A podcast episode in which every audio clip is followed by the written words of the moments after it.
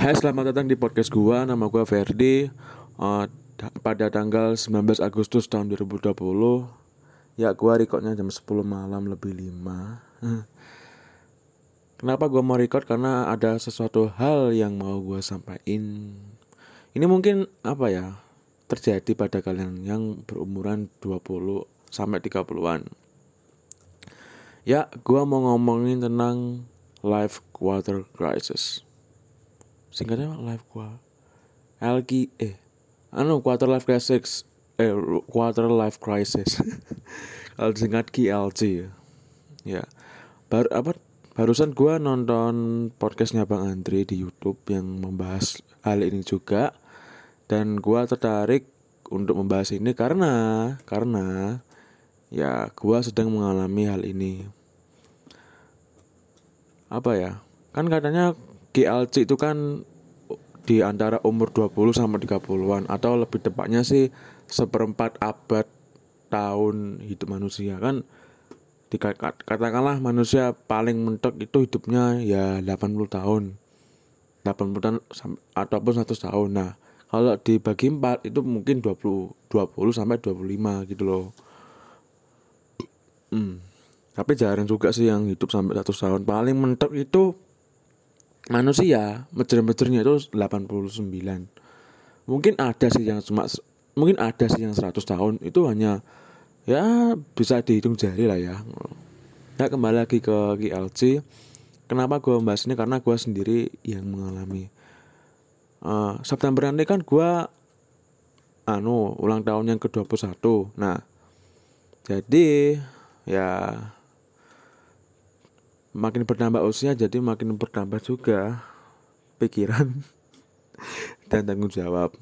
Dulu ya sebelum menginjak 20 tahunan pikiran gue itu nggak terlalu apa ya neko-neko nggak terlalu overthinking tuh pokoknya apa pun yang dilakukan ya jalan aja mengalir-ngalir aja walaupun nggak walaupun apa ya polos gitu loh tapi kalau makin ke sini makin apa 20 sampai seterusnya itu kayak overthinking gitu loh. Jadi apa-apa yang gue lakukan itu ya takut ada salah gitu loh. Misalnya misalnya ya uh, eh, gue mencuci piring. Nah gue takut apa ya?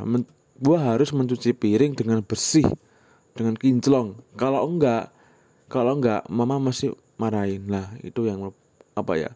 Yang membuat uh, pikiranku itu kayak kacau gitu loh Padahal ya, padahal sebenarnya asalkan piring itu bisa di piring itu kalau apa asalkan piring itu mau dibersihkan ya nggak apa-apa gitu loh. Sebenarnya fase KLC ini membuat gua menjadi overthinking. Mood gua tuh kayak uh, terlalu berantakan gitu loh.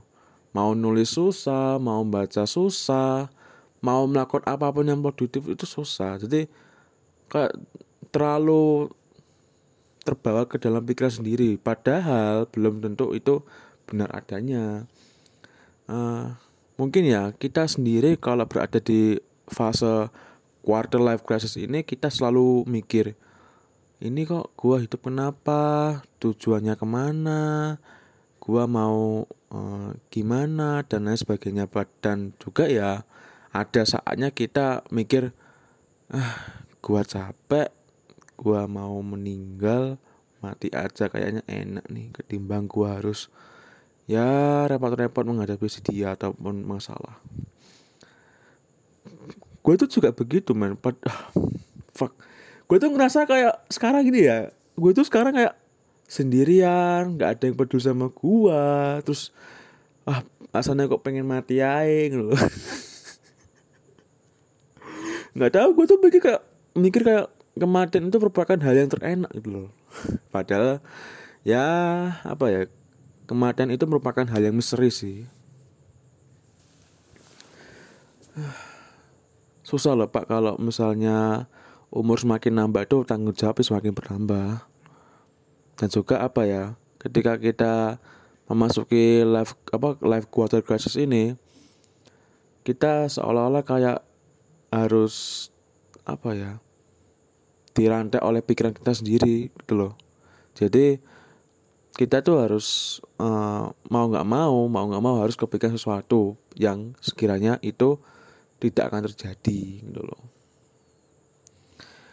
Uh, sebenarnya ya life quarter crisis itu kan apa? Sebenarnya juga merupakan hal yang hal yang maklum untuk manusia. Karena ya kita ini sudah saatnya memasuki fase dewasa. Maksudnya dewasa di sini ialah ketika kita udah tidak terlalu kekanak-kanaan kita tidak terlalu uh, neko-neko gitu loh santai wae dan gue yang ngerasa juga begitu sih ngerasa bahwasanya gue itu harus ya belajar lebih matang terus bertindak bertindak dan berbicara itu yang lebih bersih dan rapi gitu loh ketimbang ya sebelumnya. Jadi dengan adanya live quarter crisis ini membuat gua ya bisa belajar lebih matang sih. Tapi ya itu tadi overthinking mulu. Gua mikir ya kalau misalnya anak-anak zaman sekarang itu gue tahu sih? Nah, gue mikir kalau misalnya anak-anak zaman sekarang itu ialah generasi overthinking. iya ya dong, generasi overthinking kan. Karena gini menurut gue, anak-anak zaman sekarang itu apa-apa tuh kayak terlalu dipikirin loh. Misalnya kalau ingin berbuat sesuatu kayak dipikir nemen, masya Allah. Aduh. Padahal ya seperti yang gue bilang tadi bahwasanya overthinking itu juga nggak baik gitu loh untuk kesehatan karena kalau kita overthinking terus menerus kepala kita kan pusing terus jantung kita ya nggak enak ter, apa berdebat terus dan juga ya pikiran kita tuh kayak pus apa ya terus selalu dibawa ke mana-mana lah padahal ya Padahal kita sendiri yang menentukan pikiran kita bukan ke keadaan kan loh. Dan apa ya? Saat uh, GLC ini, Quarter Life Crisis ini itu bener-bener ya nggak enak sih. Bener-bener kayak nggak enak. Pokoknya apa kayaknya itu harus uh, harus lepas gitu loh. Harus lepas dari rantai GLC ini mau nggak mau gua barusan apa searching di Google bahwasanya ada beberapa cara untuk bisa ya mengatasi GLC ini. Satu yaitu menerima diri apa adanya ya. Ketika kita udah berada di GLC kita tuh harus menerima diri apa adanya. Bahwasanya ya gua ini begini gua ini begitu. Gua ini kekurangannya begini gua ini kelebihannya begitu. Ketika uh, gua punya kelebihan begini mungkin ada kekurangannya. Ketika gua mempunyai kekurangan ini mungkin ini bisa dijadikan kelebihan gitu. Yang kedua yaitu ya jangan banding-bandingkan hidup kita dengan orang lain. Misalnya gini gua gua ya gua punya gua punya HP Xiaomi Redmi Note 9 Pro. Sedangkan si teman gua uh, punya HP iPhone 10 eh iPhone 10 iPhone 11 Pro Max Plus Plus Pro Pro ah wis. Ya begitulah. HP dia tuh lebih bagus daripada gua. Nah gua tuh lihat kayak oh my god. He's lucky man. And I'm so apa sih and I'm so unlucky with my phone. Enggak enggak begitu juga gitu loh. Dia itu apa ya mungkin dia beruntung beruntung kalau misalnya eh beruntung kalau dia punya HP yang lebih bagus ketimbang gua tapi kan apa ya kalau misalnya kita membanding-bandingkan dengan orang lain dari segi barang itu nggak akan ada habisnya sih misalnya lo berencana untuk membeli HP yang sama dengan dia. Dengan cara apa? Menghalalkan segala cara, menghalalkan segala cara. Sehingga lu punya HP dengan cara yang sama, tapi ada beberapa pengorbanan yang sekiranya itu nggak perlu gitu loh. Nah, ya sebenarnya sih gue juga pengen iPhone cuma ya sadar diri men sadar diri gue tuh orangnya yang ya alhamdulillah dikasih HP bagus alhamdulillah sebenarnya HP Xiaomi Redmi Note 9 ini eh, itu bagus-bagus aja sih cuma ya gue lebih mending iPhone.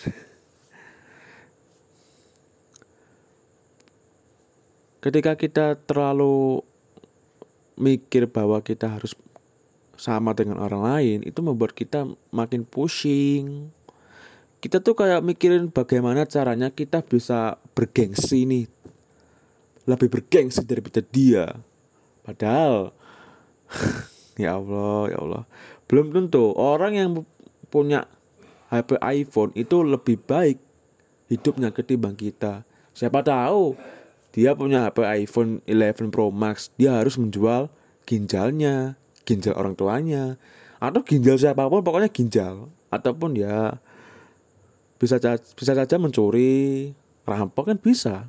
Jadi nggak semua apa yang kita lihat di depan itu di depan itu. Itu baik di belakangnya gitu loh.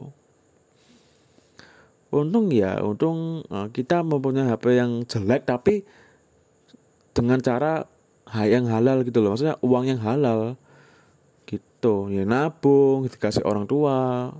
Kalau orang tuanya itu kerjanya bener nih lah ya dan lain sebagainya. Apa hadiah dari pacar pokoknya apa pun yang halal itu mesti akan bagus gitu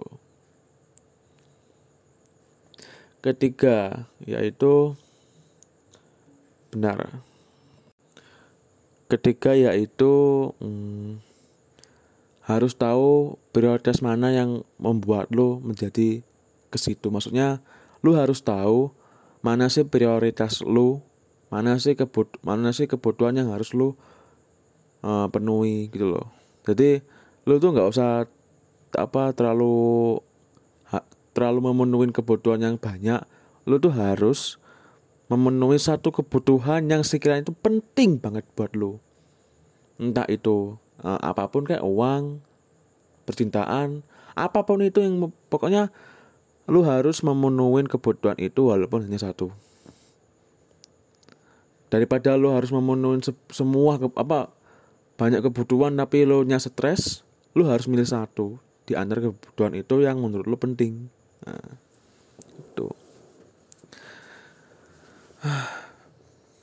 yang keempat itu ialah benar gue lupa Hmm. Benar ya? Ya lupa. Yang keempat itu ialah ya biarkan mengalir apa adanya. Jadi kalau ada masa kalau ada masalah, kalau ada apa pun yang lu hadapi ya jalanin aja, hadapi aja. Daripada lu buat aliran baru yang sekiranya itu kayak apa ya, memaksa untuk menyelesaikan masalah padahal enggak gitu. Maksudnya gini misalnya gini gua punya utang nih gua punya utang sebesar 200 juta ya kan kepada bank. Mau nggak mau gua harus melunasi dengan cara ya kerja kerja kerja yang keras terus menabung untuk bayar utang. Makin lama utang itu akan tersaur dengan pelan-pelan gitu loh. Nah itu yang merupakan ya menghadapi masalah itu lebih baik ketimbang menghindari masalah. Mungkin ya kalau kita berhadapan dengan masalah tuh feelingnya kayak oh fuck fuck I'm just gua tuh kebegini amat hidup kok masalah mulu gitu loh dan kita tuh kayak mikir bahwasanya masalah itu merupakan hantu yang terbesar han ketakutan yang terbesar bagi kita sehingga kita itu tidak mampu menyelesaikan masalah tersebut. Padahal masalah itu ya baik kepada kita. Masalah itu kan membawa kebaikan kepada kita. Karena kalau nggak ada masalah, lo nggak akan bisa berkembang. Untung gua bisa apa ya nyauri utang ke bank pelan-pelan. Kalau enggak, kalau misalnya gua anu lari, dijadiin polisi, repot. Mau beli apa-apa susah. Mau ke mana-mana susah kan dijadiin polisi ya kan tapi kalau gua kerja keras ngumpulkan ngumpulin uang apa menyauri utang pelan-pelan itu kan membuat uh, gue tuh makin plong plong plong untuk bisa menghadapi masalah gitu loh sebenarnya ya masalah itu ya nggak apa-apa men. Karena hidup itu ya juga mesti ada masalah. Dari kita lahir sampai meninggal saja ya hidup itu mesti ada masalah itu dan sebenarnya ya kalau misalnya kita terlalu ngot apa ya mengeluh kenapa masalah ini terus menerus ya memang begitu hidup. Masa lo mau hidup enak terus kan nggak bisa. Justru kalau gini loh. Justru kalau lo uh, hidup enak terus maka lo nggak akan bisa berkembang.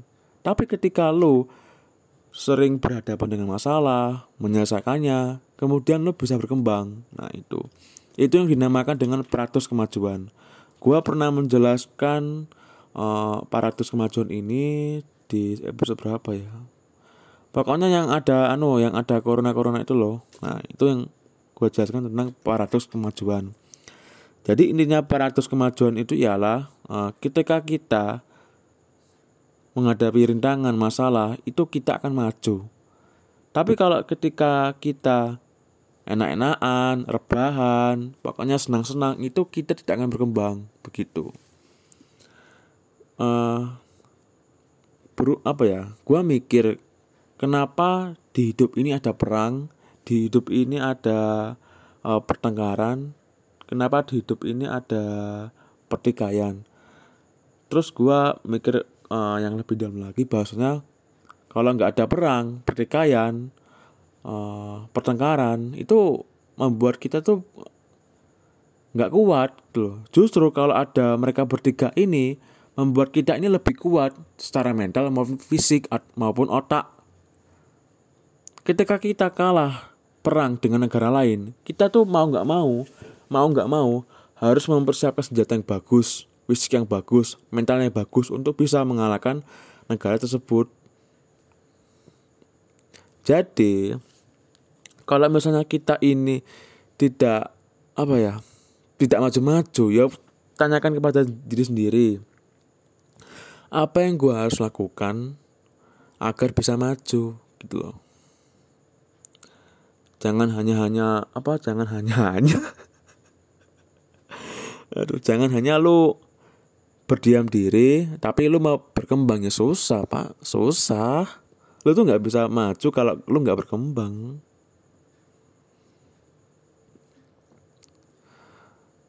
tapi ya silakan aja sih kalau lu misalnya nggak mau ngapa-ngapain ya silakan aja sih. Itu ya hidup hidupmu bukan hidup hidup gua.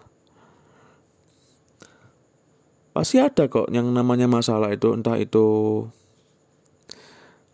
ya entah itu kapan atau di mana entah itu masalah apa kan kita nggak tahu. Dan pasti dan pasti Tuhan itu memberikan masalah sesuai dengan kapasitas kemampuan kita. Nggak mungkin uh, Tuhan itu memberikan masalah di luar kemampuan kita gitu loh. Nggak mungkin. Uh, kalau misalnya kita itu berada di life quarter crisis itu ya wajar aja sih. Pokoknya terima aja lah pokoknya kita kalau misalnya ada berada di KLC quarter life crisis. Terima aja sih terima aja pokoknya terima aja adalah nih ngono. Kok repot urip aja tiga repot urip iki.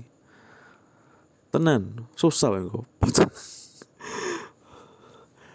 kalau misalnya kita uh, kalian berumur apa ya di 20 eh, tahun awal kemudian merasakan GLC ini selamat kita semua sama men. Kita semua sama-sama overthinking fuck. Kita mikir apa ya macam-macam gitu loh. Dan kita ah, nggak ah, enak kan. Kita tuh masa nggak enak ketika kita ya terlalu overthinking.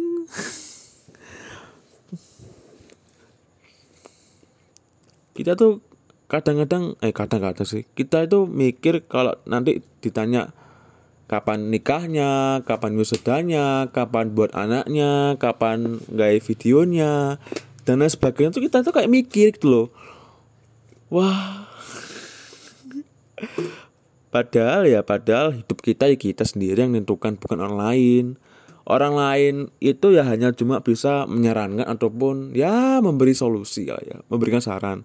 Tapi hidup kita sepenuhnya itu yang milik kita sendiri yang mengendalikan kita sendiri nggak mungkin orang lain tuh ya memerintahkan gitu loh itu oh iya saya,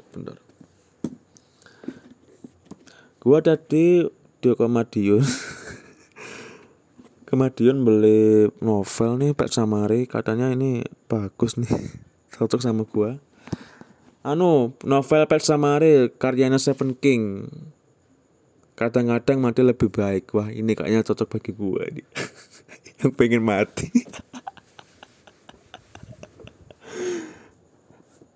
pernah nggak sih kalau kalian tuh uh, berada di KLC ini rasanya kok pengen mati ya no?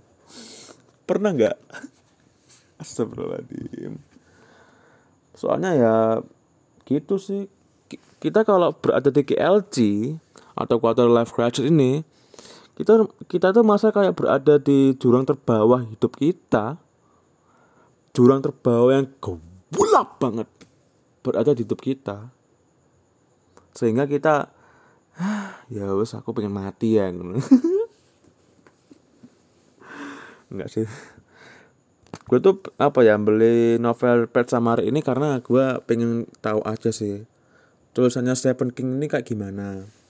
Jadi kalau lu belum tahu Stephen King itu kayak siapa, eh kayak siapa? Jadi kalau lu belum tahu Stephen King itu siapa, lu pasti pernah lihat filmnya uh, Shawshank Redemption ataupun The apa tuh film horror tuh?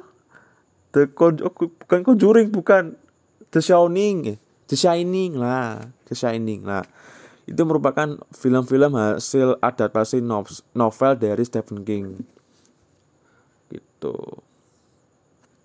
ini kayaknya bagus ya Stephen King gambar ini sebenarnya covernya ada dua maksudnya di di balik cover di balik cover ada cover lagi gitu loh mungkin kalau kalian tahu eh mungkin kalau kalian punya novel Pet Samar ini mungkin kalian ngerti lah ya. Di luar itu gambarnya covernya kuburan. Iya sih? Sedangkan uh, di dalam cover di dalamnya lagi itu covernya kucing. Ini seben ini kayaknya bagus deh. Kayaknya bagus. Hmm. nanti kak nanti aja gue baca atau besok kali ya Oh ya selain uh, selain beli Pet sama novel Pet Samari karya Stephen King, gue juga membeli komik satu aja sih. Yaitu komiknya Kaguya sama Love is War volume 1 ya. First impression apa ya? First impression gua baca komik ini ialah Kenapa mukanya Cika Fujiwara? Itu nggak seimut di animenya bangsat? Nggak begini loh. Gue tuh ngarep, gue tuh ngarep kalau misalnya mukanya Cika Fujiwara itu lebih apa ya imut gitu loh. Tapi kok gua baca di sini kok ya Allah rupane kayak wong susah. Rambutnya tuh rambutnya tuh kayak orang kumuh gitu loh masya Allah. Aduh seketika gue mikir ah getun aku tuku nov apa komik kiki tapi nggak apa-apa lah ya. Apa gue kan suka sama anime Kaguya sama Love is War ya Pak. gue harus baca ini sih soalnya ada beberapa cerita yang nggak ada di animenya gitu loh. Sebenarnya gue juga sebenarnya tadi ya gue juga ingin membeli kom, anu manganya AOT Attack Attack on Titan. Tapi tapi volume 23 eh volume yang ke 23 itu nggak ada. Jadi volume yang ke-23 itu kan anu ibaratnya uh, apa ya? Ibaratnya ibaratnya itu berhubungan dengan Marley. Itu maksudnya apa kan apa episode awal season 4 nanti kan. Nah tapi apa nggak ada gitu loh yang volume ke 23 yang ada tuh paling minim itu volume 25 sampai 28 gua sebenarnya mau beli volume du, apa volume 25 sampai 28 cuma cuma ya cuma gua nggak bisa. Karena kalau misalnya gua loncat dua volume itu mungkin ceritanya tuh nggak akan berla nggak akan jelas gitu loh. Nggak akan nggak akan tahu kok bisa begini kok bisa begini gitu loh. Nah gitu. Sebenarnya ya sebenarnya gue gue tuh pengen cari buku apa ya di Gramet itu pengen cari buku yang bagus cuma kayak nggak ada aja gitu loh. Ya mau nggak apa yang bagus cuma ini PS Samari sama Kaguya sama Love is ini sih. Hmm. lumayan pak komik komik pertama kali sih. Ini kayaknya bagus ya ya cuma itu mukanya Fujiwara Cika itu kayak ya Allah ya Allah. Nggak nggak kawaii nggak lucu. Beda kalau di anime pak. Di anime tuh uh lucunya minta ampun. Uh gemes deh udah lucu montok pinter musikan lagi. Wah ideal. Fuck. suaranya imut ya Allah ya Allah. Ya, lucu nih. Pengen deh gue pengen buat topi. Pengen buat topi gambarnya anu jika Fujiwara. Uh wes. Kalau ditanya sama orang ini siapa Fer? Ini ini waifu saya jika Fujiwara Oke, ming eh. Oke, mungkin itu aja podcast dari gua. Terima kasih buat kalian yang telah mendengarkan uh, celotehan yang nggak jelas dari gua sampai menit terakhir ini. Kita akan bertemu di podcast selanjutnya. See you and goodbye. Dadah.